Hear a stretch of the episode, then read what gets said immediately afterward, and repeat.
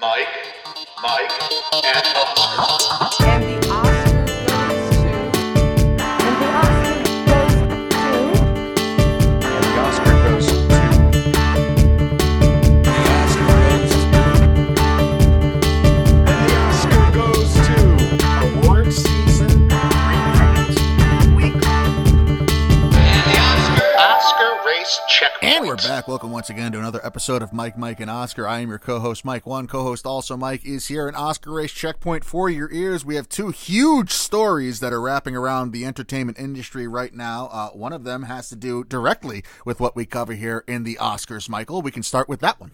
Yeah, it's nice of the Academy to time this up perfectly right after we finished our Oscars year in preview series yeah. to give us some actual Academy news. They're considerate. Dive into. So this right. Oscar race checkpoint is legitimate. We got the industry stories with the Writers Guild, et cetera. Yeah. So the Academy enacted some sweeping changes, and kudos to Scott Feinberg, Ann Thompson, Clayton Davis, and many others who have been covering the hell out of this and writing some great uh, work on the trades there. But I think the best way to go through this is to kind of discuss the don'ts and the do's. And okay. we'll do the don'ts first, and we'll kind of just present to you guys all the rule changes, and then we'll give our takes. Okay, the do nots. Do not share your voting decisions at any point.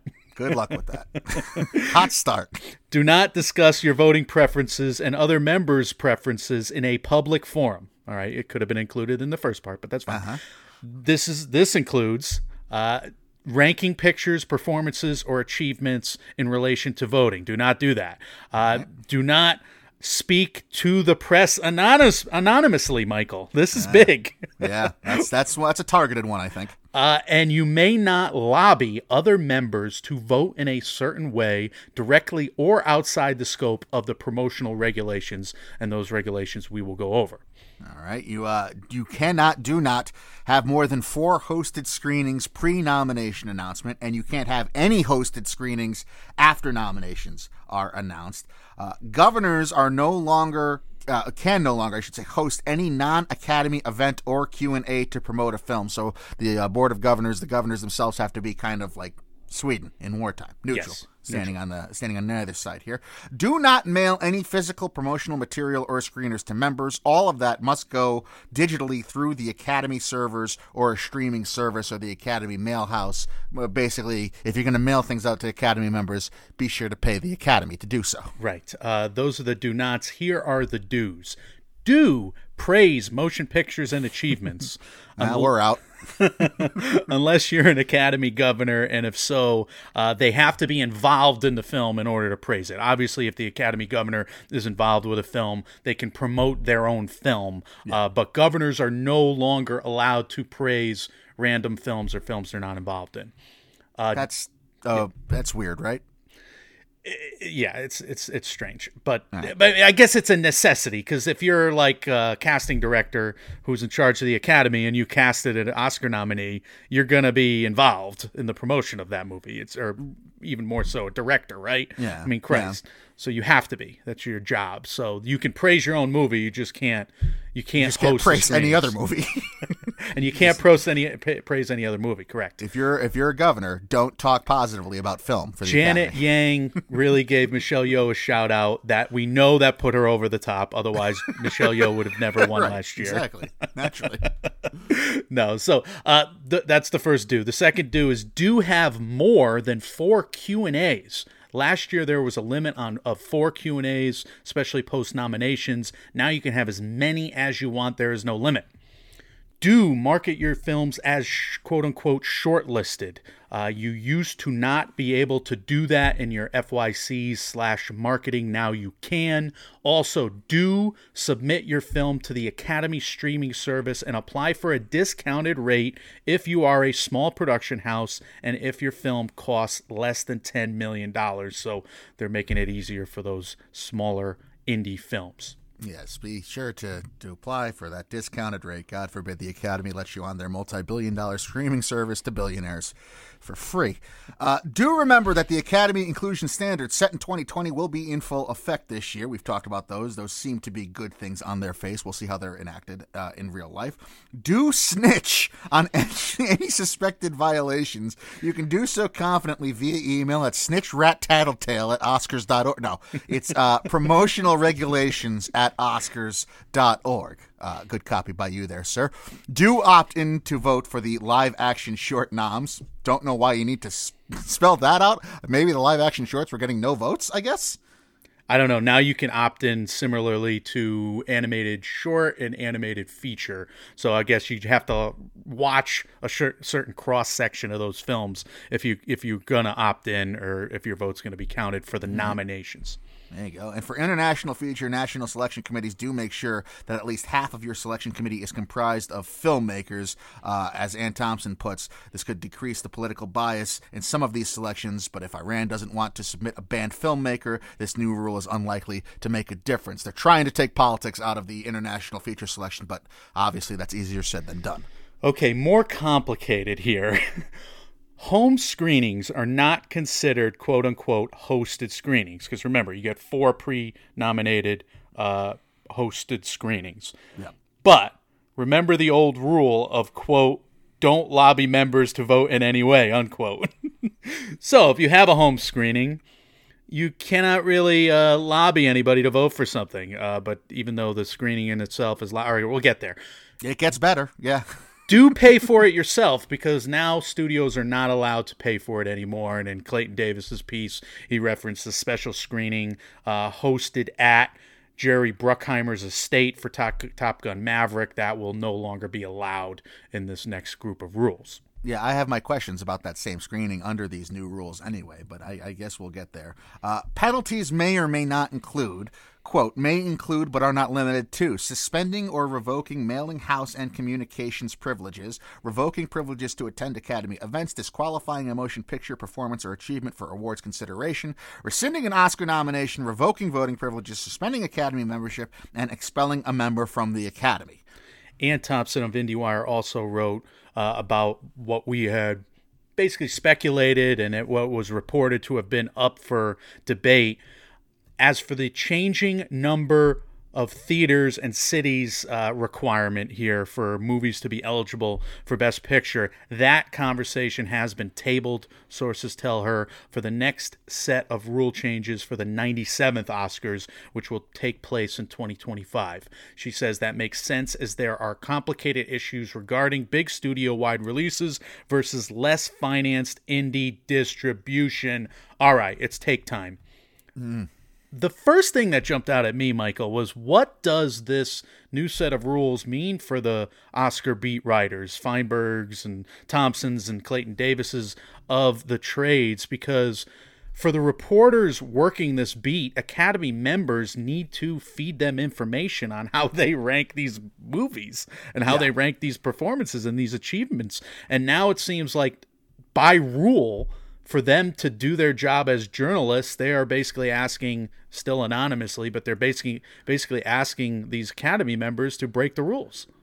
I wonder if those anonymous Oscar ballots every year are just like really chiding the Academy leadership and rubbing them the wrong way, because this language seems pretty targeted towards those. No's? No? Wouldn't you say? Right. And, and, and throw out the window, punt it off the bridge, punt the burrito off the bridge. We will never, ever get the votes ever, because oh, the Academy. Oh, oh, oh, oh, yeah, that's gone. No, no, no, no, no. no. The man I, it, punted just, backs to the man. It's just so dumb too. Like I, we all know in this day and age, with social media as prevalent as it is, what what the really endears yourself to the masses is to be less transparent, right? Right. I'm so confused by them doing that. What are you trying to hide? What are you trying to safeguard? And now you're trying to censor basically your members from talking to the press? I, I do think putting things in place to help the unpredictability of the Oscars is a good thing. I think that's a good thing, but I think that should be... The anonymous Oscar ballots do nothing to the, spoil that. If anything, they screw us up as predictors. Right. But no, I mean, the anonymous Oscar ballots is not not the thing.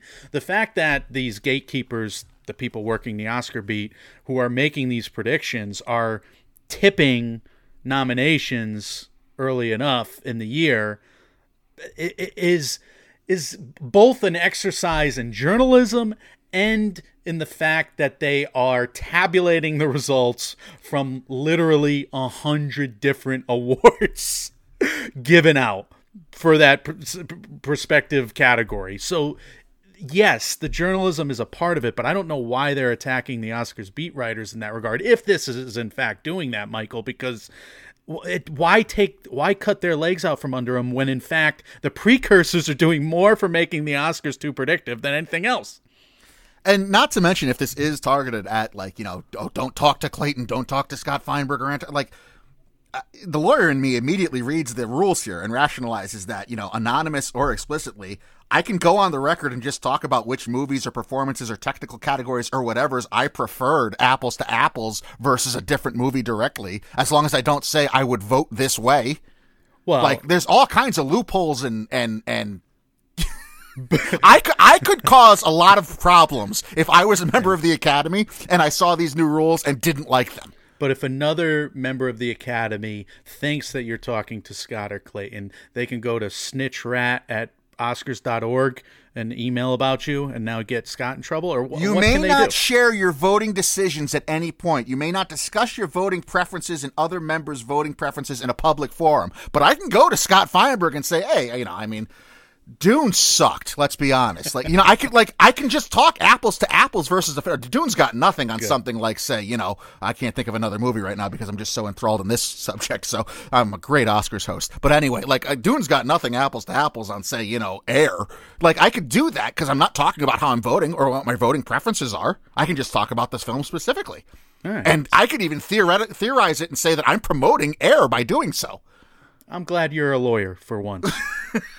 Like it's, but this is, it's so, it's so silly to me. Like, the more finite you try to get in your rules, the more loopholes you're going to cause and the more confusion rather than clarity I think you're going to cause. So what is this new set of rules doing? Is this just merely trying to curb the blatant disregard for the rules that we've seen in the past? Is this going to make the rule breakers kind of, you know, use some tact in how they break these rules and therefore jump through enough hoops to where they're concentrating on jumping through those hoops to the point where they're just not barreling through the, the walls of, of these rules? I mean, I mean, the screenings hosted by Academy members for Academy members at their home, that is like the craziest so new stupid movement. The fact that that does not count in your four hosted screenings. If they really did not want those screenings to happen, the home, you know, dinner party screenings, then just count them towards the four, because you only have four if you're a studio. That the studios would crack down on their talent immediately, or at least make them so secretive that they wouldn't be be outed to the point where you cannot afford, if you're campaigning a film, you cannot afford for that information to get out. And therefore, you lose one of your four hosted screenings, because I'm guessing those they're going to be at a at a premium now. But how are you going to enforce any of it? You need a snitch, and if you're invited to one of these, you know, home dinners that happens to turn into a screening, you're not going to snitch on your friends. It's not like the Academy's got the Gestapo going door to door and making sure nobody in the Hollywood elite is watching movies. It's it's so silly to me. The Acad- the Academy does not have a police force, Michael. That's they what have I mean. An email address. That's what I mean. They That's have. What I'm talking about. So you're making all these rules that are unenforceable. I basically, I think that they have Fonzie. Who's his name, please? The actor. Henry Winkler. Henry Winkler, who's the character from Barry. Yeah. I picture him and his lawyer friend knocking door to door. And then, and it, and then it, like, it, it it provides a whole new set of, like, issues because, okay, let's say you do get a snitch, right? So you're just going to take the snitch's word that this illegal screening was happening? You're going to investigate it with two people behind a computer but, screen. With who? Have... With who, Mike? Yeah, what d- is but... the due process? What is what is the body in the Academy? Is Janet Yang herself going to investigate the claim? Like, who's going to do it? This is so silly. I'm sure they can have some people on retainer. They probably have enough money to do that and, you know, hire a... Hire a brother Seamus. You're going to you hire a big Hollywood law firm to investigate if Courtney Cox showed a movie with her chicken parmesan. They are not investigating the chicken parmesan, but they will basically. I mean, the only the only issues with teeth in these, or the only rules with teeth, are actually the social media stuff. You you can't yes, broadcast all your rule breaking to the world. That's right. What this is. Which I is think. which is what the rule should be. Like that's that's it. But having all this other stuff, and then like the screening stuff and the private screening, which by the way, also the lawyer and me like. Okay, what's a private screening even necessarily? Like if Danny DeVito and Arnold Schwarzenegger are having dinner at Quentin Tarantino's house, and it's just supposed to be dinner, and then like collectively they they decide that they're going to watch Twins, but instead of watching Twins, they put on the Academy Screaming channel. Is that a private screening all of a sudden? Or does the screening only become a screening when you formally invite people through the Academy's mailing house or the, the website there that you go use out to to contact other Academy members? And if so, then isn't this all have to do with just the Academy's mailing site? Doesn't this have nothing to do with what necessarily is or isn't a screening anyway? And if that's the case, you're giving that Academy mailing house and that mailing website way too much power. The Academy mailing website is is trying to take a stranglehold on all their communications. And I guess that's them trying to be able to monitor it. At least what what is tangibly something that they can do is monitor the communications. So they don't want people basically rat fucking. They don't want you stuffing ballot boxes. They don't want you doing that sort of thing. And that was like mailing a hundred bajillion things. The screeners are out now. It's all through, through the screening, screening service. They want all the communications to happen via their email server. So they want it to all be official. I get that. But you're right. The fact that Danny DeVito and Arnold have a screening and... You know, they want to have a screening with like if they're fifty together, Academy members. Right. If they're change. together and they want to watch something on a whim and they happen to be in a room with twenty-five Academy members, that's that's going to happen. The scariest thing is that it can no longer be funded by the studios. Like how many of these yeah, good luck. like cabal screenings were funded by the actual studios in the past? All of them? And like, what the hell does that even mean, by the way? Like if Spielberg's going to host a screening at his house...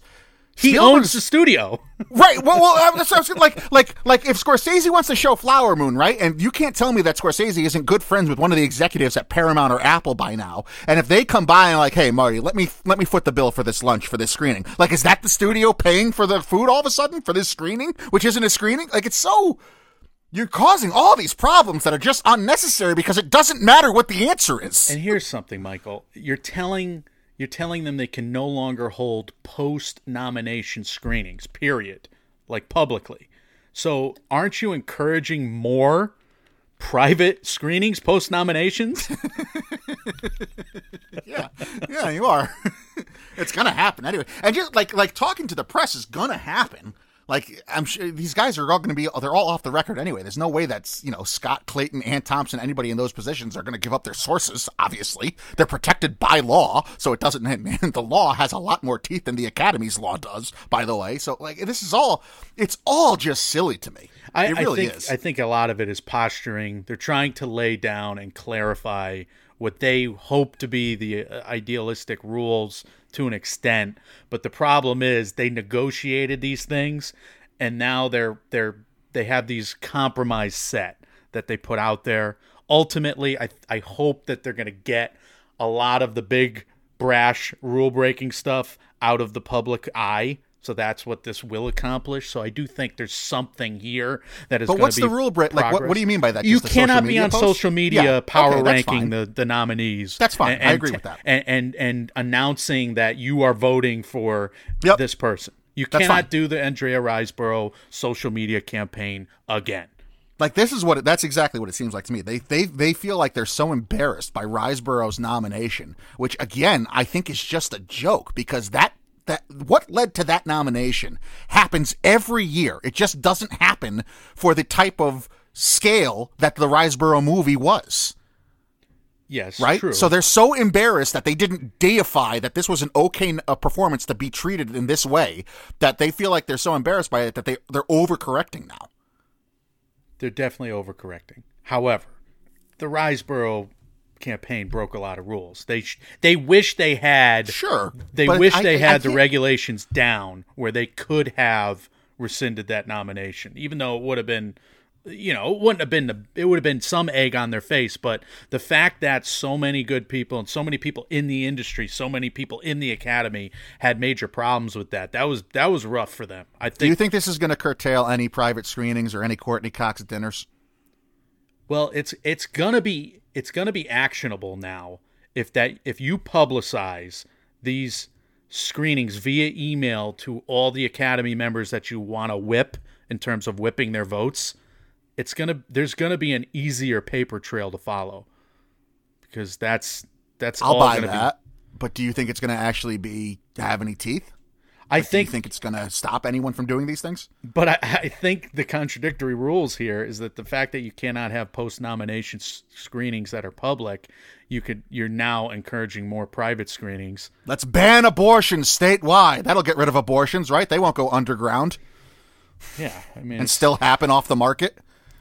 I, I do think Academy members are still going to get together and watch these movies and, tr- and essentially do so to encourage other Academy members to vote for the movies. Because that's what they're, they're all friends. This is a chummy, friendly thing. And people take campaigning for these awards seriously because they matter still, despite it, all our it, efforts. It, to me, yeah. To me, it sounds like they want to just like, we want to know all your communications about any film. And that's just not going to happen in the film industry. No, but it, I, I think there's some good stuff and some bad stuff in there. The problem is, like, you're you're more optimistic on this than I am. Well, I uh, I don't. I think agree it's with gonna... the social media stuff, like the social media stuff, and that's. But to me, that should have been the end all. Like, yeah, you can't. D- don't go out there and be, you know, a publicist for your friend's film on social media. That but, seems like dirty but pool. You can't just say that and, and then say, but oh, you can break all the r- rules behind the scenes. They had I, yeah, to lay down are, it's some formality, and, and and it's yeah. I, I I get it. I get it. But. I do. It's too much, and it's silly. It, it, when you look at how easy it is to break all the rules, still, it's silly. Yeah. I mean, you're you're literally creating loopholes that weren't there before. Mm-hmm. And it's just how I look at it. Their fingers are in the dam, and the dam is bursting. Yeah, and it keeps coming up with other holes. Yeah, uh-huh. It's like a the old uh, cartoons that we used mm-hmm. to watch when we were kids. All right.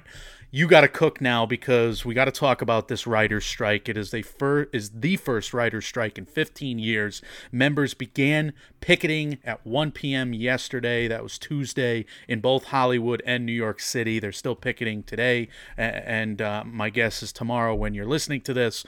Uh, please run this down for us, Michael, and then we'll do, you know, I'll, I'll weigh in with my takes. I will do my best. Uh, let's see here. The W G A has gone on strike officially as of Tuesday afternoon. You said that already, a move which resulted in the walkout of around eleven thousand or eleven thousand five hundred, depending on what source you want to believe, writers uh, nationwide to picket the lines and immediately cease production on all major late-night shows, including this week's S N L, which was to be hosted by Pete Davidson, but uh, Seth Meyers, Jimmy Kimmel, Jimmy Fallon, all the late-night talk shows, the ones that use daily writers in those roles, have all immediately ceased production. Uh, the word is any kind of scripted show that is affected by this may not see any impact from the writer's strike uh, for months or weeks, if not months out, because they are so already written and so ahead of their time there with what they have planned and shot and et cetera, et cetera. Mike, is the Pete Davidson Taco Bell hosted show canceled? S N L hosted by Pete Davidson, presented by a chalupa.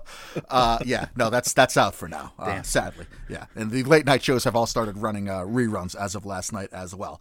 When the W G A sent out their proxy vote to their members as to whether they had their pattern of demands prioritized correctly, according to the members, uh, and if not met by the A M P T P, which is the conglomeration of the Academy of both movies and television uniting as one in their uh, labor contract talks with the W G A. The cartel. Uh, yeah, the people with the money. Yeah, essentially. So when the W G A sent out their proxy vote with their pattern of demands uh, as to whether they should strike, over ninety-eight percent of respondees for that W G A survey said, yes, the pattern of demands are correctly prioritized. And yes, if the A M P T P does not meet these demands, we should strike.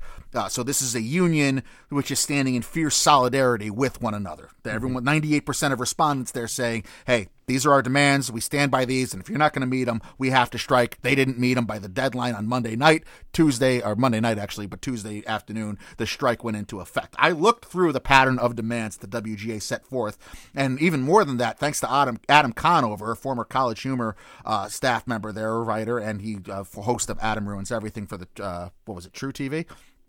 Maybe. He set forth the actual rundown of W G A proposals and the rebuttals or offers the A M P T put forth on social media. He's a member of the W G A, and so he had the actual response from the W G A of the proposals they set forth and the responses, rebuttals, or rejections that the A M P T P had on a proposal-by-proposal basis. Um... This is a microcosm, I feel, just as a mean of editorializing this, of a billion issues going on in the country currently, and namely it's like the working class versus the ruling class and the importance, and my God, the overwhelming importance of unions for the common working man. But mm. that's kind of a non sequitur. Let's go through what these demands are and what the W G A is looking for. They're wide and varied, but most of the biggest issues look as such. Uh, Residuals, the W G A wants, from streaming being handled differently than the residuals from classic cable or network T V, as streaming safeguards their ratings, and thus usually only the production budget is known to those working on the show. Back in the day, a lot of the uh, a lot of the pay, I guess, would be based off cable and ratings, and, and there would be a lot of other tools that the W G A would have at their disposal to fight the networks with, but because of the streaming empires we work with now, we talk about all the time how Netflix very closely to the vest keeps their numbers and their ratings. The W G A doesn't have those tools to fight with, and as mm-hmm. such, it makes it easier for the networks and the streaming studios to exploit their writers. Yeah, there's so many deals cut up front for streaming product rather than uh, with residuals, period. Never mind the fact that uh, writers are now trying to get in on those residuals, just like they're in on those residuals on the T V side, because streaming is now functioning more like T V. Yeah, and the residuals that the writers have been uh, privy to have been decreasing exponentially by year, with in terms of, you know, how it relates to inflation and stuff. It's basically the exact same argument that the minimum wage has not gone up in this country in congruence with the rate of inflation, making the standard the uh, the cost of living very difficult for a regular worker working a minimum wage job. It's the same thing going on in the writing community. There's this idea that I've seen permeated social media that all these writers are, you know, very rich and insanely wealthy, and they want to, they're living in their mansions and they're just being greedy. No, a lot of these writers are like living paycheck to paycheck, and they're very low on the rung, and this is who it's aimed at helping. There is an issue here with these low writers being exploited by these multi-billion dollar streaming networks. Uh, and as such, another one of the issues at the W G A's, at the heart of the W G A demands, has to do with studios and streaming networks exploiting writers' rooms via use of so-called mini rooms, which have become in vogue for studios to use as a means of stringing along writers without having to employ previously required minimum number of guild members, thanks to shifting uncertainty of television windows. It used to be more bankable that, okay, the new T V season is coming up. It's, you know, February. We need something to run February to May for twenty-two episodes. So that's when the writers can know they they submit their stuff, and that's when it's going to be bankable for them. Well, now streaming has exploded all of that. Cable network obviously is not at all bankable, or at least not the norm that it once was, and it's kind of moved the the the schedule of television all over the map. It's thrown the writers into disarray as far as what their schedule is going to be and when they can look for bankable income and when they can be secure in their jobs. And because there are so many different networks being in vogue and being used now, uh, networks are able to string their writers along because they can say, well, we're not necessarily ordered to series yet, but why don't you make another episode just in case we are? Or, or we got a six episode run instead of a full twenty episode run, so we can only keep these writers on staff instead of having to hire a full room. We keep this mini room, which is language within the W G A's contract, et cetera, et cetera. Basically, it's exploitation by the studios.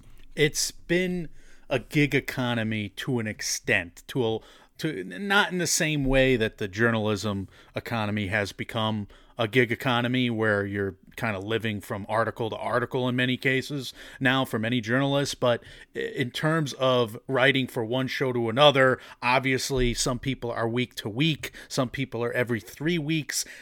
This this uh, trend in, in terms of what Conover has been talking about and all the leadership of the W G A, uh, wherever they are. Matt Bellany just posted a long episode on it, uh, on the town. This writer's economy is going to get more towards gigs yeah. uh, than ever before if the quote-unquote writer's room is not protected. And the fact that these mini rooms have become in vogue has really eaten into uh, it's eaten into the fact that a lot of these writers are just being cast aside, or they're being, like like you said, the goalposts are being moved for all their uh, for all their projects, to the point where two months worth of work can easily become six to a year, and they've mm-hmm. still just paid one fee, and that fee is delayed, which is really screwing people up as well, until the studio is finally happy with something. And they're also just making them work more and, and, yep. and sucking, sucking them dry, which is, again, it's just very unfair. And not even when it's not even delayed, it's still not enough, because another issue, one of the main issues is, like I said, median pay is being far outpaced by the rate of standard year to year inflation in this country. It's not, it's that minimum wage argument I put forth before. Uh, and one of the last most important, and maybe the most important issues uh, having to do with the W G A's demands is how the industry will be handling A I generated scripts and content going forward. All in with the W G A d- demands, there was about twenty individual demands put forth by the W G A to the A M P T P. Of those twenty, the A M P T P flat out rejected fourteen of them. And of those fourteen rejections, the A M P T P only offered any explanation or counteroffer whatsoever for two of those fourteen rejections. The bottom line here is the W G A is asking for changes in total, which would amount to, their estimations, four hundred twenty-nine million dollars more for writers per year from the studio's coffers. Thus far, the A M P T P and any counteroffers or proposal they have made have amounted to only an extra eighty-six million dollars per year for the writers. And forty-eight percent of that eighty-six million dollars increase thus far is to come from standard increases in minimum payments anyway across the board. So the A M P T P, the writers are saying, look, we can get all this done for four hundred twenty-nine million dollars, which is, you know, about not a little more than half of what Fox just settled with Dominion voting systems for, by the way, mm-hmm. or about maybe a little less than double of what David Zaslav's year-to-year salary just was revealed to be. Mm-hmm. Nonetheless, uh, they say we can do all these greed changes. We can have all these things we need. There's health insurance stuff in there too. There's all kinds of different stuff for four hundred twenty-nine million dollars. The A M P, the, the studios are ter- in turn saying, all right, you want four hundred twenty-nine million dollars. We have to give you some increases in minimums contractually. So how about an extra forty million dollars instead? Right. It is. Uh, it's far apart right now, essentially. The timing is bad. All right. The timing is bad for the for the entertainment economy in general, because the entertainment economy is starting to recover after the pandemic. And the streamers, unfortunately, went on spending sprees kind of right before the pandemic, mm-hmm. content buys that were, let's face it, irresponsible. And they over-leveraged themselves to the point where a lot of these streaming services are not profitable. And Wall Street took notice of that. And in, I mean, in a major correction, stopped funding these these companies the same way that they were for a while when subscriber numbers were going up and up and up and up and up. Yeah. Subscriber numbers started to uh, plateau, and therefore Wall Street turned their eyes to the profitability, and here they were over-leveraged. This is bad timing for the studios, because the studios, especially in terms of the box office, especially in terms of the movie theaters, which were in trouble anyway. We've talked about A M C on the verge of bankruptcy. Now, is it the doomsday bankruptcy? No, it's the reorganization bankruptcy, but it's still bankruptcy. It's not good. We saw the other major theater chain, what was it called, Michael? I'm forgetting, but they did go into uh, bankruptcy themselves. Regal. So was it Regal? Not so whoever owned cinema, whatever cinema, not con. Anyway, why do I forget the name of this uh, major movie theater conglomerate? But here we go. We have movie theaters on the brink, hopefully off the brink now. However, yes. if you shut off the pipeline, there's definitely going to be a change in the movie theater and in, in the movie exhibition business, because what have they done lately? They have really saturated the market. That's been the strategy. They've put good stuff out there, but this year has been a market saturation. It's been done so deliberately. We have gone over the studio by studio movie slates for the last several years. We have seen Lionsgate sit it out. Sony sit it out. Mm. And now look, Lionsgate's got twenty projects. Sony's got twenty projects. And never mind their, their niche stuff. Everybody is flooding the market, even even to the extent where, like, our A M C A-list, my A M C A-list, I want to see four or five movies a week. I got to pick three, and I, I, I'm, I'm leaving movies out there that I would normally see in the past few years, movies that I had similar enthusiasm for. I'm leaving those on the table. I'm seeing them in a delayed fashion. Beau's Afraid's going to be one of those that I can review either in this episode or the next. Michael, this is bad timing because the aggressive strategy of movie studios to put product in theaters at this clip is going to be halted or lessened down the line if the pipeline is stalled. Yeah, I, there's definitely truth to that. And the question is, how long can the pipeline be stalled? How long can this strike last? And I think in terms of the court of public opinion, the W G A, for people in the know anyway, I mean, there is that sense of the, these are just greedy writers, which is ridiculous. But for people in the know, the W G A, it should be in a great spot because it's the little guy against the big bad corporations with all the money. But how long can the W G A hold out? Because as is the case with any labor stoppage, stoppage with an H, stoppage. any labor stoppage, uh, the people with the money are able to hold out far longer than the unions and the, the workers and the people who live paycheck to paycheck and day to day. I mean, this isn't, I would think the W G A is in the right and is going to end up getting a lot of what they want. But if the studios want to play hardball, mm-hmm. there's going to come a point, uh, an impact point or a point of no return where the W G A just can't stay out that long. Now, the good mm-hmm. news is the W G A has what any union needs on their side in these labor's uh, situations is that they have headliners supporting them. And they have advocates that are big names uh, reaching out. Jimmy Fallon, Seth Meyers, Quinta Brunson have all gone on the record already saying how important writers are and how much they support the W G A and the strike and all that. I think John Oliver's gone on the record. I'd be shocked if Jimmy Kimmel hasn't already as well. They've all voiced their support already on the side of the W G A because each of them are writers as well. So there is that to it, which is hopeful, I think. That is hopeful.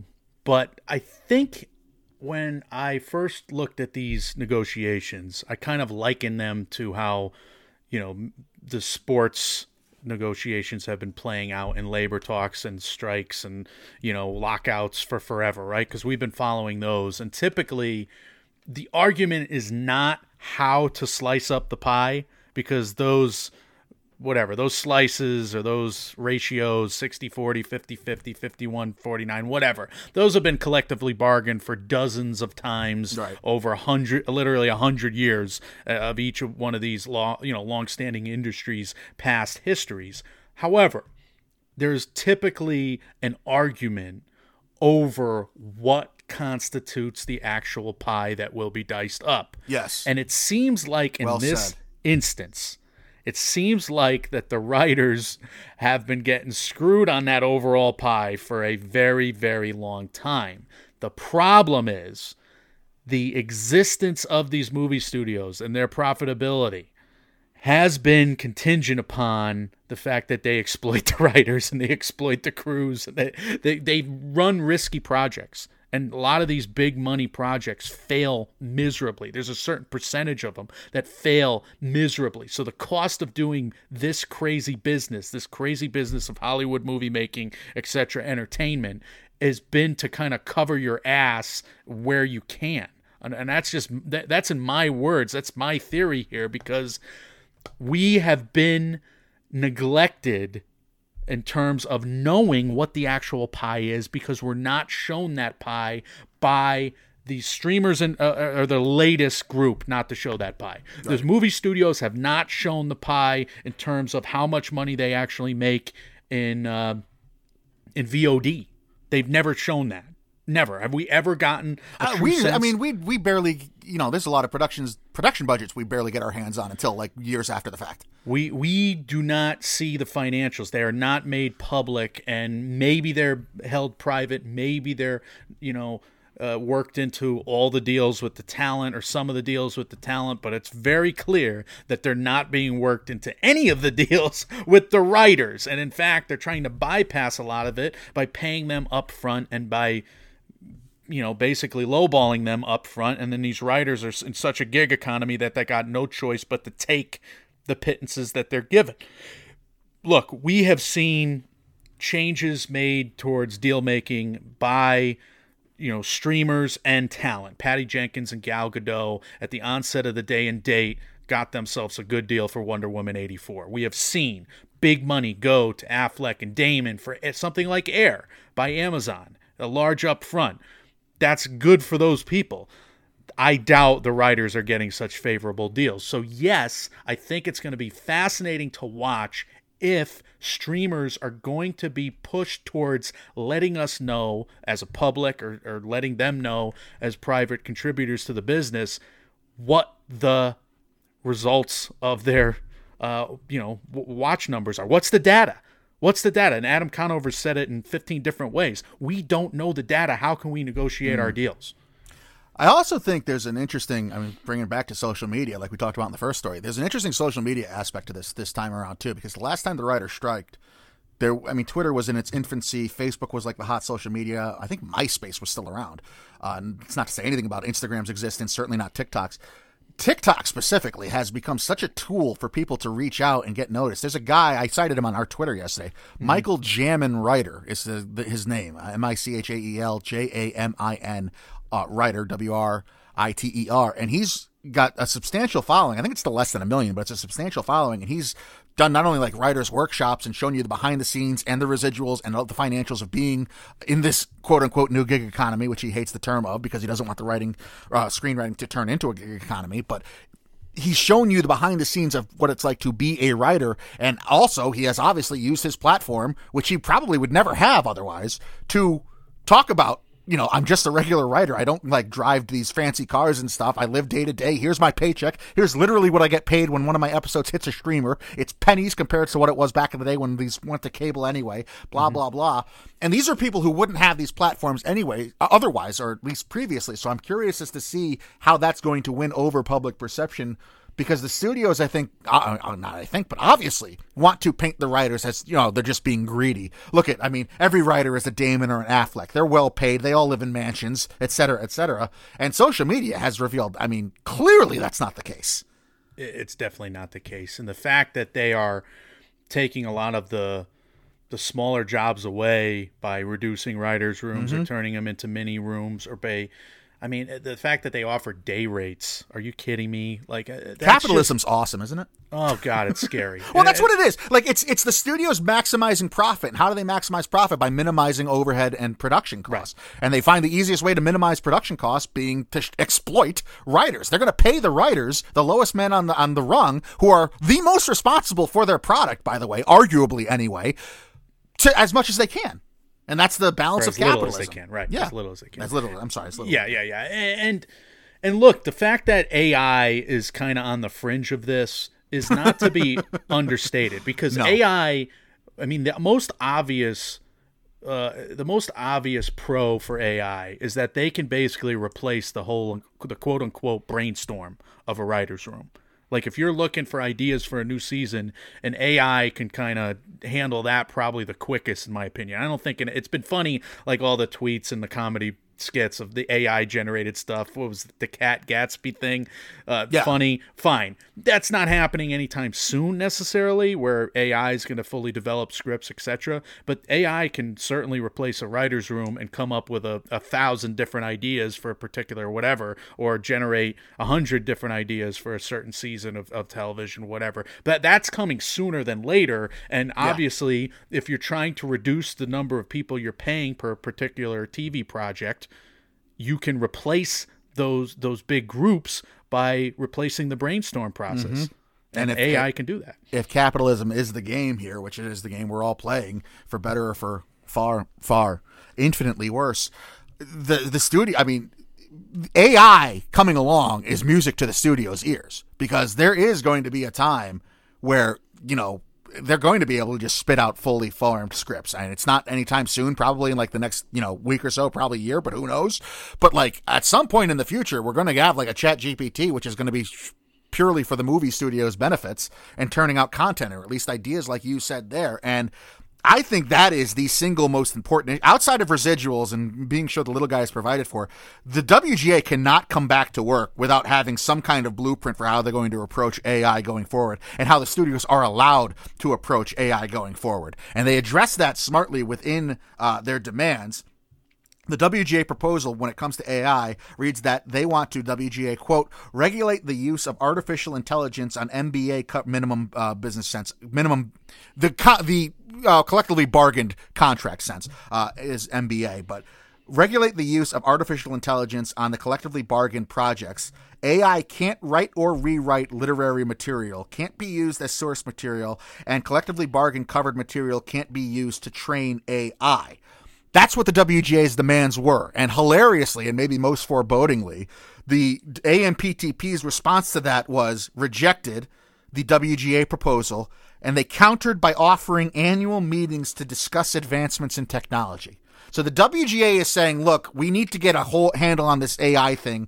It's clearly going to be something that we know is a danger to, a threat to our jobs going forward. We don't want you to wield its power unnecessarily. We don't want you, you've already proven you're going to exploit us as much as you can. We don't want you to have this tool to further exploit and threaten our jobs with. Can we please have some sort of collectively bargained or uh, path forward with using this tool that can be used for quite good in this industry that we both agree with? And the studio's response to that has been, no, but we will meet with you annually to discuss oh, yeah. how we're going to use it to threaten your jobs in the future. God, that was uh, well said. You said it all, uh, as far as I know. So, yeah, this is a quagmire, to say the least. And uh, we're going to have to be paying attention to it. And I do think, you know, we projected some long-term effects in terms of shaking down and, and slowing down the, the number of movies we're getting, but th- we're we're looking down the road, a, you know, years at what this, you know, what this uh, aftermath is going to be from the writer's strike. Correct? The last one, fifteen years ago, lasted one hundred days. Um, I, I have no idea how long this one will last. I have no idea the impacts. I don't know when we're going to start seeing the impacts of it on a Uh, streaming network or a T V show or a movie basis. I imagine it won't be for a little bit or quite some time, but I, I hope the W G A gets, the W G A certainly is entitled to everything they're asking for. Mm-hmm. It's just a matter of how long can they hold out. Okay. We will uh, transition into a, uh, another story here, an award story about the Tony nominations, uh, a couple trailers, couple reviews. We'll get you guys out of here, but I did want to mention some big name Hollywood stars who have been nominated for Tonys. We have, in the play categories, lead actors Yahya Abdul-Mateen and Corey Hawkins in Top Dog slash Underdog. We have lead actress Jessica Chastain in A Doll's House and Jodie Comer in Prima Facie. Uh, we have a featured actor in a play, Samuel L. Jackson, this is important to note, in The Piano Lesson, That's which he's cool. going to adapt on Netflix. And we have in the musical category, uh, lead actor Ben Platt in Parade. So, Michael, we've talked about the Tonys being just, you know, an influencer, another mm-hmm. influencer in terms of Oscars. Obviously, if you're on the Tonys award circuit, it can't hurt you in terms of Oscars uh, eligibility and, uh, you know, people's awareness of your acting chops. And something like Ben Platt, Dear Evan Hansen, he was kind of, you know, seventy was, years old. Well, he was he was not he didn't come off in the best light for his adaptation of in his that play. There shouldn't have been light shown on him to show his age spots because he's old. Yes. Here he is the star of Parade, and he's getting nominated for another Tony. It's very good for his career. He's overcoming the stigma of the Dear Evan Hansen, you would think. He's Samuel gotten a lot of he's gotten a lot of praise, not to cut you off, but Ben yeah. Platt I've seen with a lot of praise. I th- it might be Parade, it might be a different play, but there's some play where he just stays on stage, his in character during the intermission, and just kind of like lies around the setting and sits around and stuff while everyone's, but he's, he stays out there through the intermission. It's kind of unique. And then Hawkins, Chastain, Comer, and Samuel Jackson, they're all going to have product, projects come out that are going to be vying for Oscars in the next two years that I know of. I don't know of anything Yahya Abdul-Mateen's got, but those other four. So this is a good thing for them, I, I think. Samuel L. Jackson in the featured category mm-hmm. not the lead, right? So maybe that's a harbinger or a, yeah, something maybe. that can tell how he's how he's going to be treated at the Oscars level. Who knows? Clayton might be right on there. He might. He's probably mm. familiar with the play. Maybe he knows Samuel doesn't have the largest or as large a part as John David Washington. I mm. just like if you were going to a Broadway play and it says Samuel Jackson and John David Washington top billing, don't you expect Samuel Jackson to be in it a large amount? I expect to hear curse words. That's what I expect.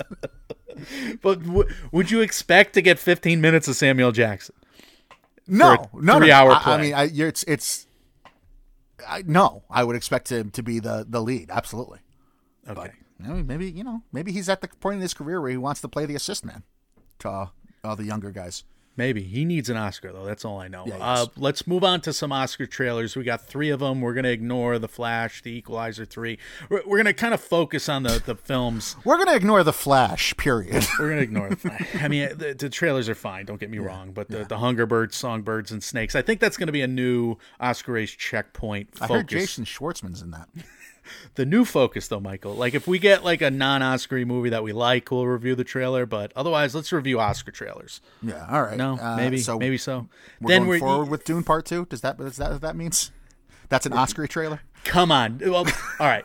Can I just do my job here as a Dune uh, I'm, reader? I'm being a naysayer. Go ahead. All right, because there is a clear storyline here, and since I read the book, I need to smugly, I feel it's my duty to smugly mm-hmm. give our listeners a detailed start to the Dune two synopsis. Like, okay. I'm not going to spoil anything, but, uh, you know, here goes, okay? And, and mm-hmm. it's shown in the trailer, but I'll, yeah. I'll just, I'll give you some color. Mm-hmm. All right, Zendaya is dehydrated. So Timmy and the Booger Eaters learn to ride worms against the Egg People. Yeah, right. And by Egg People, I mean you have Egg Elvis, you have huh?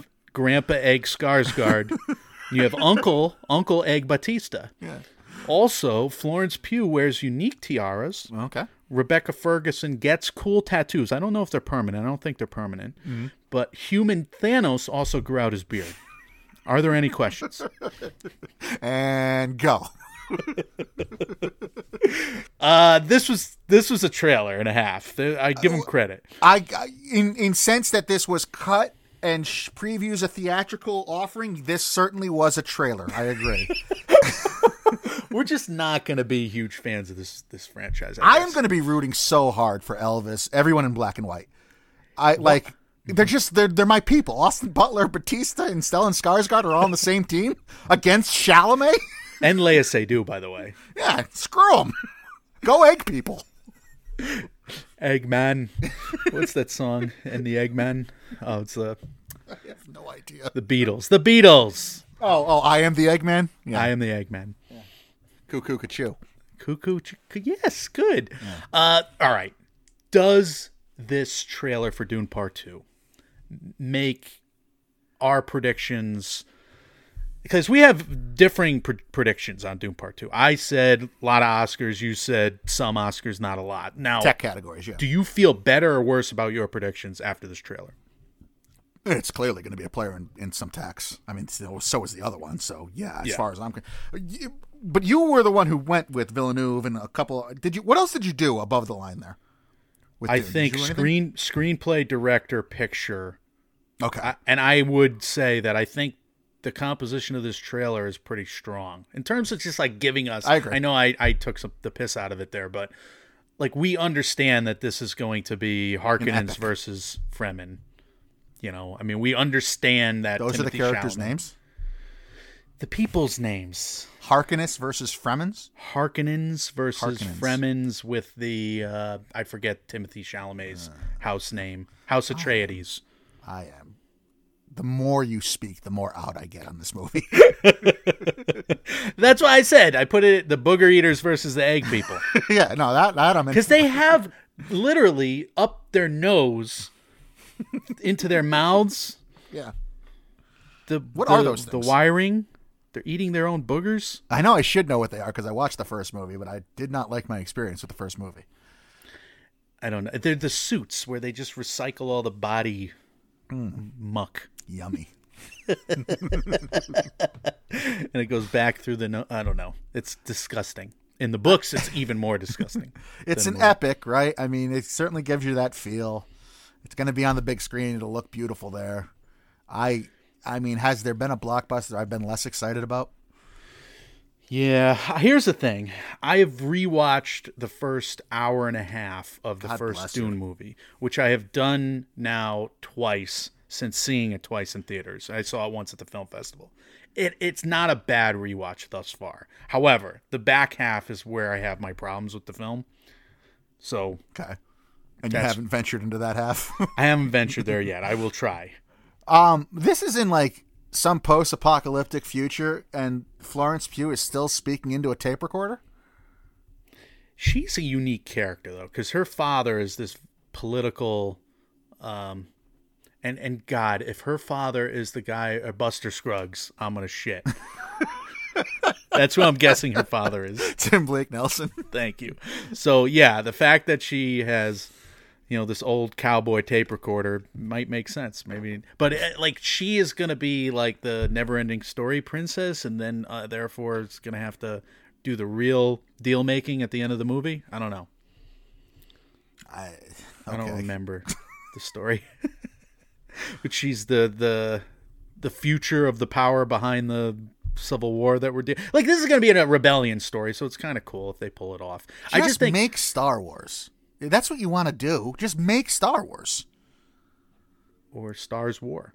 Yeah, exactly. All right, let's move on. Next Goal Wins. This is from writer-director Taika Waititi, starring Michael Fassbender, uh, Oscar Knightley, Elizabeth Moss, Rachel House of Hunt for the Wilder People, Kamana, Will Arnett, and Taika himself. You got ABBA's Take a Chance on Me. You have funny title cards, uh, quote, from the loser of the Best Picture, from the loser of the People's Choice. Yeah, he won an Oscar, by the way, for Jojo Rabbit. Taika. Right. Take, taking a shot at himself as an Oscars loser is kind of cheeky. All right. Uh, very cheeky. Look it. I have reasons to worry slash hopeful mitigations to okay. said worry. Reason for worry. This is a white savior narrative. Uh, you might yeah. get a mitigation in the sense that a lot of the Samoan characters are kind of making fun of the white coach, and and he's, quote, like a helpless little boy you find at the mall and send to the authorities to help find his parents. But fun. what if what if the real saving is the the Samoan team saving him from his alcoholism? Yeah, like every single sports movie ever, you have a coach, a wayward coach who needs to be taught by his new players, and and he will you teach see, them Tom the X's Hanks and O's. Is crotchety and doesn't want to coach women. Do you understand that? Do you get Gene that? Hackman. And they win him over. Keanu Reeves in Hardball. We just saw the, the most obvious version of it with Woody Harrelson in Champions. Yeah. Uh, it's it's clear that this yeah. is going to happen. Now, you have name white actors and you have new to Hollywood Samoan cast members. Like with Champions, I think there was some legitimate criticism that the kids weren't as weren't featured as much in the storyline as as uh, the the adult characters. Fine, and I agree with that. Are you going to feature the Samoan cast members as much? That's important. Sure. Because if you're just around, uh, you're, you're centering the story around the forty-year-old white guy, you know, that, that that's a bigger problem. Of course it is. Now, this is about a soccer team that lost hilariously thirty-one nothing. Mm-hmm. However, I laughed out loud at how hilarious some of these bad soccer moments are. Like, there's a one shot where the guy's got like a almost a breakaway close shot on goal. It ricochets off the goaltender yes. into the defender, into the the shooter, and then out of bounds. It was very funny. It was very funny. That's I'm dying when that happens. Uh, the goalkeeper trying to you know throw the ball out, it throws it into his own goal by accident in practice. Just hilarious. So now they also had Armie Hammer in the film, and they did a lot of reshoots yeah. to get him the hell out of it. They replaced so, him with Will Arnett. This is a good thing, no? Uh, uh when you hear that, it it shook me, but when you see the trailer and see the type of role Arnett is playing, I wonder if that had to be completely rewritten, because that seems like an Arnett character. Like, oh, nobody told you? You're, you're here to be fired. Like, that type of role is a comedic role. I can't even envision Armie Hammer having that type of role. So I wonder if this was more dramatic originally. Final reason to worry or not, is alcohol alcoholism tragic or hilarious? We will find out. Sometimes it's both in Hollywood. Yeah. Yeah, that's I have sick. a lot. I, I feel a lot better about this, and it's now new November release date, than I did when we were talking about it as like one of the top ten films when it was supposed to be a September release. But like watching okay. this, this struck a tone of, you know, if I were to describe Jojo Rabbit to you, mm-hmm. you would say, and we had concerns oh, yeah. like, oh, Jesus Christ, it's going to be a Hitler is your best friend movie. But then you see Terrifying. it and it's like, oh, God, of course, it's beautiful. He thread I, the needle. Yeah. Right. And it seems I got that kind of tone from this, too. I don't I know hope so. I really hope so. And I and I do hope. You, I mean, they're bringing a, a, a new group of actors who have been very popular uh, in New Zealand, and they get the chance to shine, I hope, mm-hmm. on the big Hollywood stage. So that, that could be a very good thing. We'll move on from Next Goal Wins to Wish.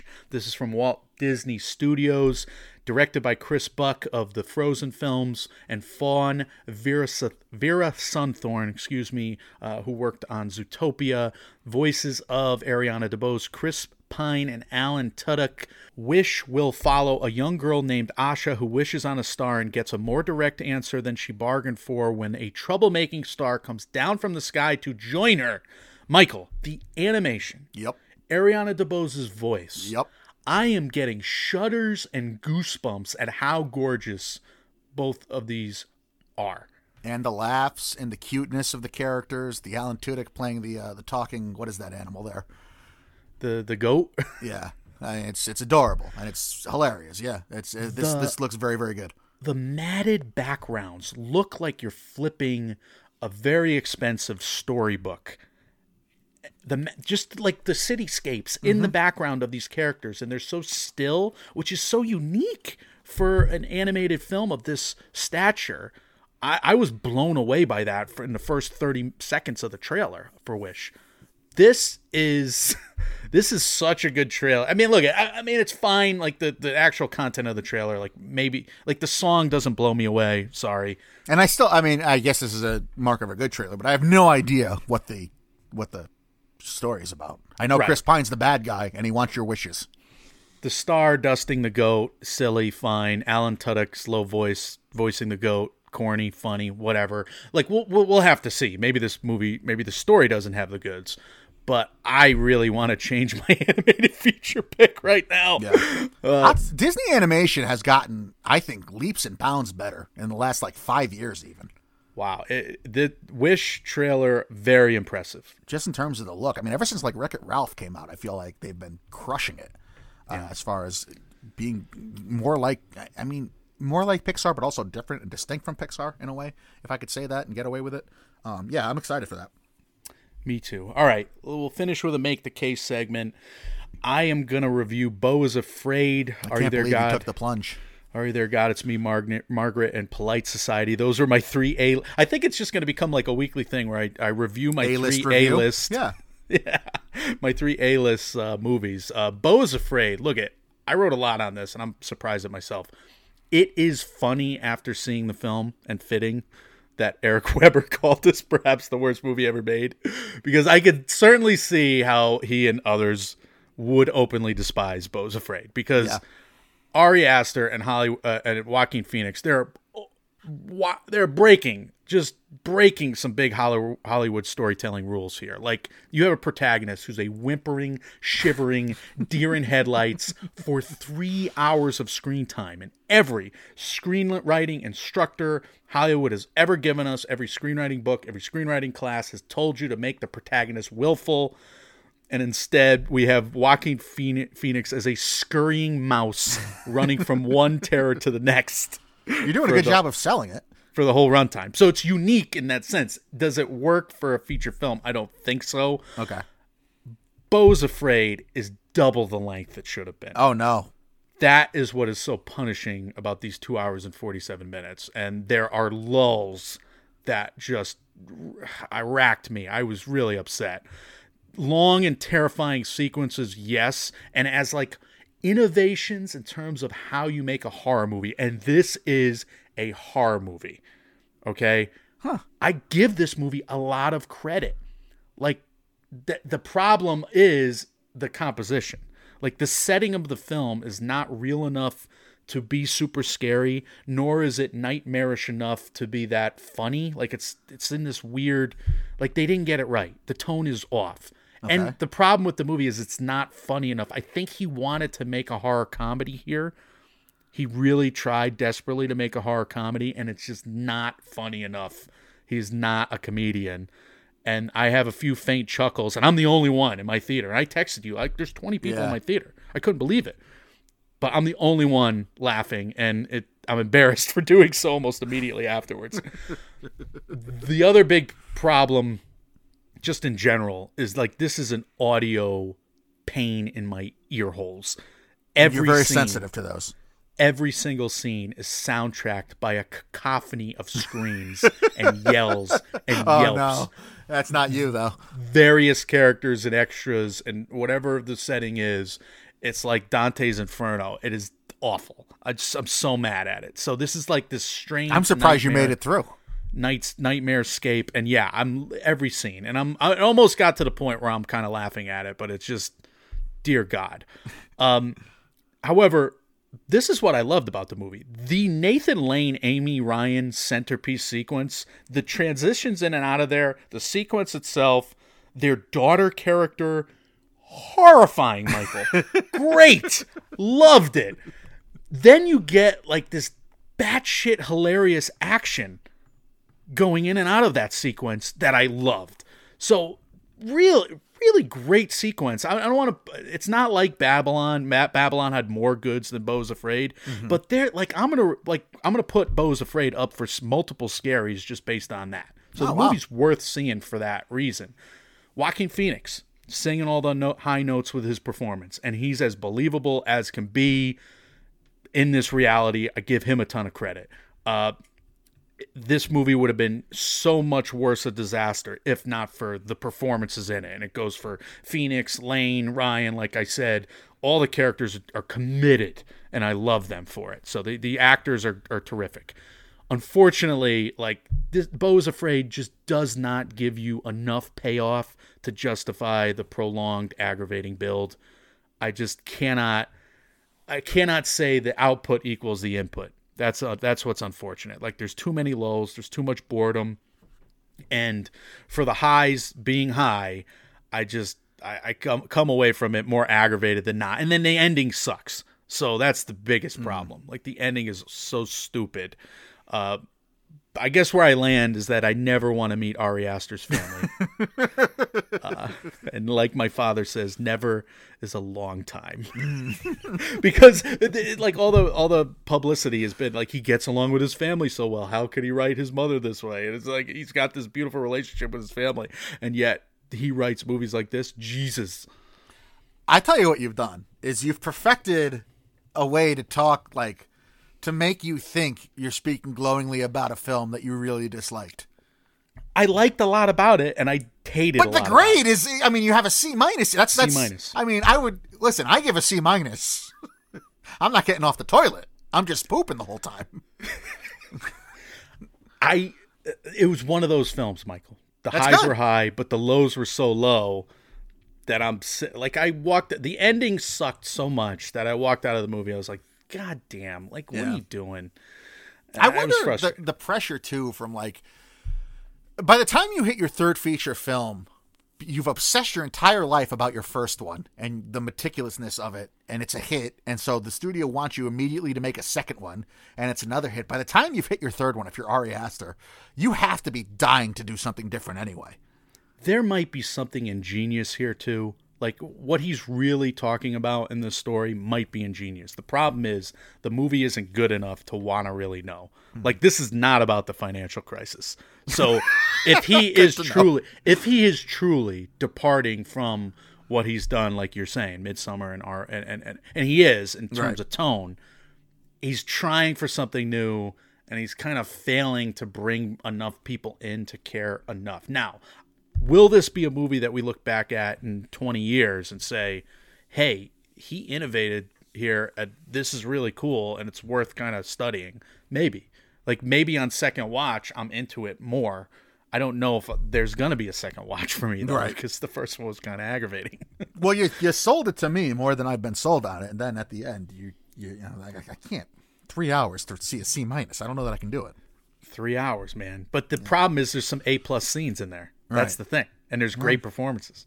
Uh, maybe I'll have to wait for Man of Recaps to get to it first so I can watch oh, it in three minutes. Oh, God damn the internet. Michael, Speaking let me. God. Yeah, let me review Are You There, God? It's me, Margaret. And and thank you for letting me drone on here. I just got to finish up. But opposite of Beau, Margaret is just a smooth, calming, therapeutic composition in terms of a movie, especially for a story about anxiety, which they both are. Uh, I counted in my audience. I literally counted my audience when I was there. My audience was five grandmothers mm-hmm. accompanying their granddaughters, different Aww. sets around the theater, which was adorable. That's cute. And me. Nice. That's creepy. So little girls, elderly women, and me. Yeah. I think Pearl Jam only... has a song written about that. Here's what I can confidently say about Are You There, God? It's Me, Margaret. Every single person in that theater loved the movie. Good. Out loud. Including myself. Good. So high praise for this film. It's probably an eighty-nine B plus, ninety A minus, somewhere in there. Wow. Really well made. High praise for the cast. Like Rachel McAdams is as good as she's been in a long time. Kathy Bates is very charming. They're the mother and grandmother characters. Rachel McAdams has some big emotional scenes, especially at the end. Give her a ton of credit. Benny Safdie plays the perfect doofy dad. Loved him. But the best performances are the kids. Abby Ryder-Fortson, Ellie Graham, their friend and best friend, they lead this terrific ensemble of young people who, all if any of them are terrible, it totally takes me in particular sure. out of the movie. And they're all excellent. So Great. that is a feat unto itself. Whoever this casting director should be hired to do every single children based film in terms of ensembles hereto forthwith. So Are You There, God? It's Me, Margaret. Go see it, support it, because it's not doing as well at the box office as it should be. Can it still become profitable? I hope it can. seven million in three days. And Judy Blume, to her credit, budget. has been, has been doing her best to market it too. I th- I've seen her on a couple talk shows. I know she stopped by the, I think it was uh, The View recently as well. Like mm-hmm. she's been, you know, for, for, putting her name out there. It's such a whole Amazon documentary. Yeah, it's such a wholesome coming of age story that, that that doesn't get told a lot from the female perspective, and it's not like it could have been so awkward and quote unquote cringy. It's not. It's it's it, like I said, it's a smooth composition. Some of it's a little awkward, but it, it of course it is. But in terms of offending people, I don't see how that is possible. And in oh, terms of oh, you poor innocent soul. Well, but it's not like Big Mouth. It's not about sex education. It's just about it's just about puberty. I mean, it's mm-hmm. that simple. It's it's not. And then in terms of the religious criticism, it's very tame. Like this this girl is just reaching out in prayer. She's she's seeking out, and she finishes the movie seeking out. I mean, I don't think I'm spoiling it there. Like it's She, do, yeah, she has a crisis of faith at the three-quarter point, but every religious movie has that, whether it's pro-religion or anti-religion, right. and this movie is just very neutral on that. So I don't understand how this could offend, like, even staunch Christians. Like, and I come from that community, so I don't, like, th- this is very tame. So the witch hunt, there's been a witch hunt against Judy Blume for her whole career, yep. as we've seen. Uh, in the documentary, et cetera, and this, I, like this movie and this story would inspire that. It makes no sense. No, I'm pretty sure overblown. The book is the, I'm pretty sure the book is banned in uh in Florida right now. Yeah, well, they're they're they didn't read the story because this is a, a healthy story for. Are you going to tell me girls. that Florida government may not be rational? It's completely irrational. Mm-hmm. Uh, I do have some sad news report for this final review. Okay. I'm genuinely sad to report that Polite Society was not good. And I, I am baffled by some of the positive reviews out there. This is the movie about uh, the the girls in London, uh, sisters, Pakistani sisters, who one wants to be a stunt uh, stunt woman and the other wants to be an artist. And the older sister gets caught in like this marriage trap that takes this very hokey sci-fi premise or sci-fi twist that really doesn't work. Now, I knew f- going into this movie, Polite Society, that everybody was going to be a kung fu master. I, mm-hmm. I knew that. Now, mm-hmm. I was totally in on that. So everybody in the movie is going to fight. Great. Cool. The problem is every fight scene is a is an over-edited, slow-motion reliant disaster, Michael. And every time uh-huh. that they actually pull back for a wide shot, for for for a master shot, it's A, in slow motion, and B, contingent on this goofy wire work. Like, that is just the absolute opposite of what every good action director has done from the beginning of time. So to watch something like John Wick Chapter Four and then Polite so- Society as my next action movie, maybe I should have saw Sisu before this, but I was excited about Polite Society. To watch those two back to back is just stark. It's it's rough. Now, cinematography, very good. They made the best of it. Mm-hmm. Costumes are great. Several of the performances terrific. I love the older sister, and I love the the mama's boy uh, fiance. I love the mom. She was in uh, the Mar uh, Miss Marvel. Love those characters. Good performances in Polite Society. Problem is, there's some terrible performances as well, including the protagonist. She's just screaming every line. Mm. I can't. I can't. I can't give this movie a good review, unfortunately, and I'm bummed out. Nah, it's no good. Nah, they're not all going to be aces. That's all right. All right. Before I give us a, a good T V review, do you want to review anything yourself? You've been, you've let me drone on here, and I appreciate uh, you. I don't think I've talked about missing on here. I, I I don't have anything that positive to review, which is why I'm okay not reviewing. But uh, missing okay. missing kind of missed missed the mark for me. No pun intended. I mean, we've seen the Screen Life stuff done very well. And mm. it can be done well. I, this story kind of felt forced. I was in for the performance of the lead there. I, I thought she did a good job. Uh, the story fell so flat for me, especially the reveal. It's like, oh, okay, so we're going this direction. Cool. I, I remember I, getting an engaging time at the movies at the very least. The so first half hours, I mean, absolutely. Like when you see the the big, the first big bait and switch, it's like, oh, what are we in for here? And then it just kind of all unravels for me. And I, I don't know if I reviewed this on the show or not, but I remember watching her protagonist character, like the young kid, and be like, okay, this is a really great way to show a thorough, you know, a thoroughly capable young person right. who just dunks on well, everybody in her life on the internet. That's the one positive I did take away from this, is that if I ever do have children, I mean, you're not, you can't hide shit from this generation of kids. You can't kidnap me and then my kid's not going to save me. like, like, right? like you can't, you can't do shit, Mike. The stuff that the the resources that are available out there that every common teenager knows how to use and access right now. I mean, we're, I mean, never mind fearing a big brother state. We're in a big brother state, and it's run by teens. Wow. Good. So or not. That. I don't yeah, know. I don't know. We're in trouble, but yeah. the, teen, the kids, the, the kids that vote, the people that vote on the Teen Choice Awards run the world currently is what I'm trying to say. Um, wow. That's one. Two, I, I watched Leaving Las Vegas, which, which I've never watched before. Oh, um, yeah. You good. Text me about that. Really, really good. I mean, obviously, it's good. It's an Oscar-winning movie. It's but like soul-crushing, and you're like chipper about this movie. That that that is the saddest movie ever made, and you're like, ooh, I'm delighted. I'm. Let me tell you. This is where your mental state is? I would hang out with anyone from that movie. I also like the movie, don't get me wrong, but that, Jesus Christ. Yeah, yeah it was fun. This was a good time. Nick you're doesn't do sick, so well there, but you you're know, a sick man. It's a shame what happened to our buddy Nick, but otherwise, oh my God, nothing Nicolas but high Cage, marks. Elizabeth Shue, Nicolas Cage won the Oscar for it, I believe. Yes, right? Yes, yes, he did. Uh, uh, I have, I don't have a lot of exposure with Elizabeth Shue. She was great. She is great. Yeah. She's great in everything. Yeah. How dare you say anything otherwise? I, I, don't, I just don't know. Otherwise. I don't know her work that much. That's all. I wasn't. I'm sorry. Back to the Futures. Uh, I mean the. Uh, I mean she is still great in the, the Boys. She's in I the mean, Boys. Yeah. Who is awesome. she? She's my favorite. She she's a childhood crush back from.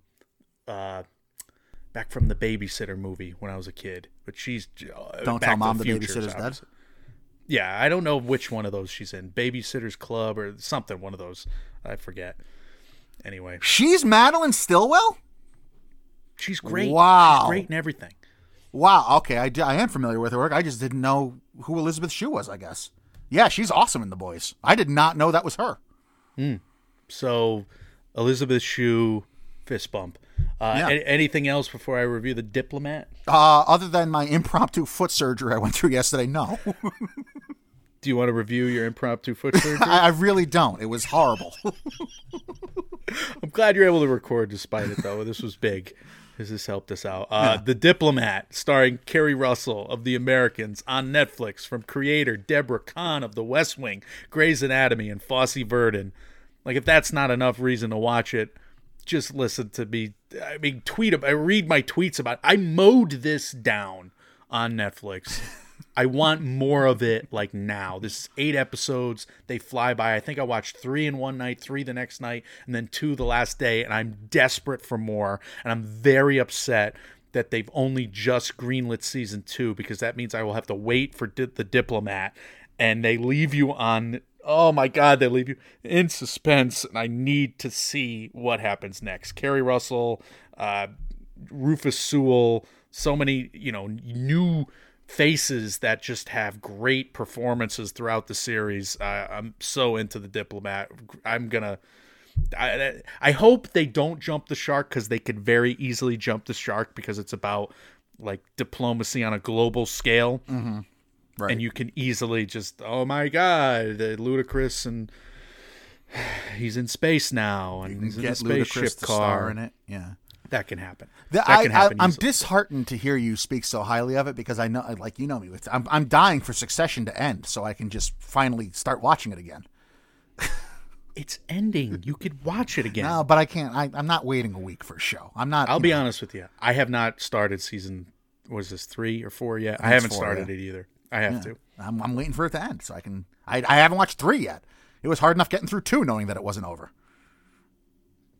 I think. Uh, I think you have bigger issues than just. Well, that's. I mean, it's like you have this uh, commitment problem with T V shows. Mm-hmm. You have.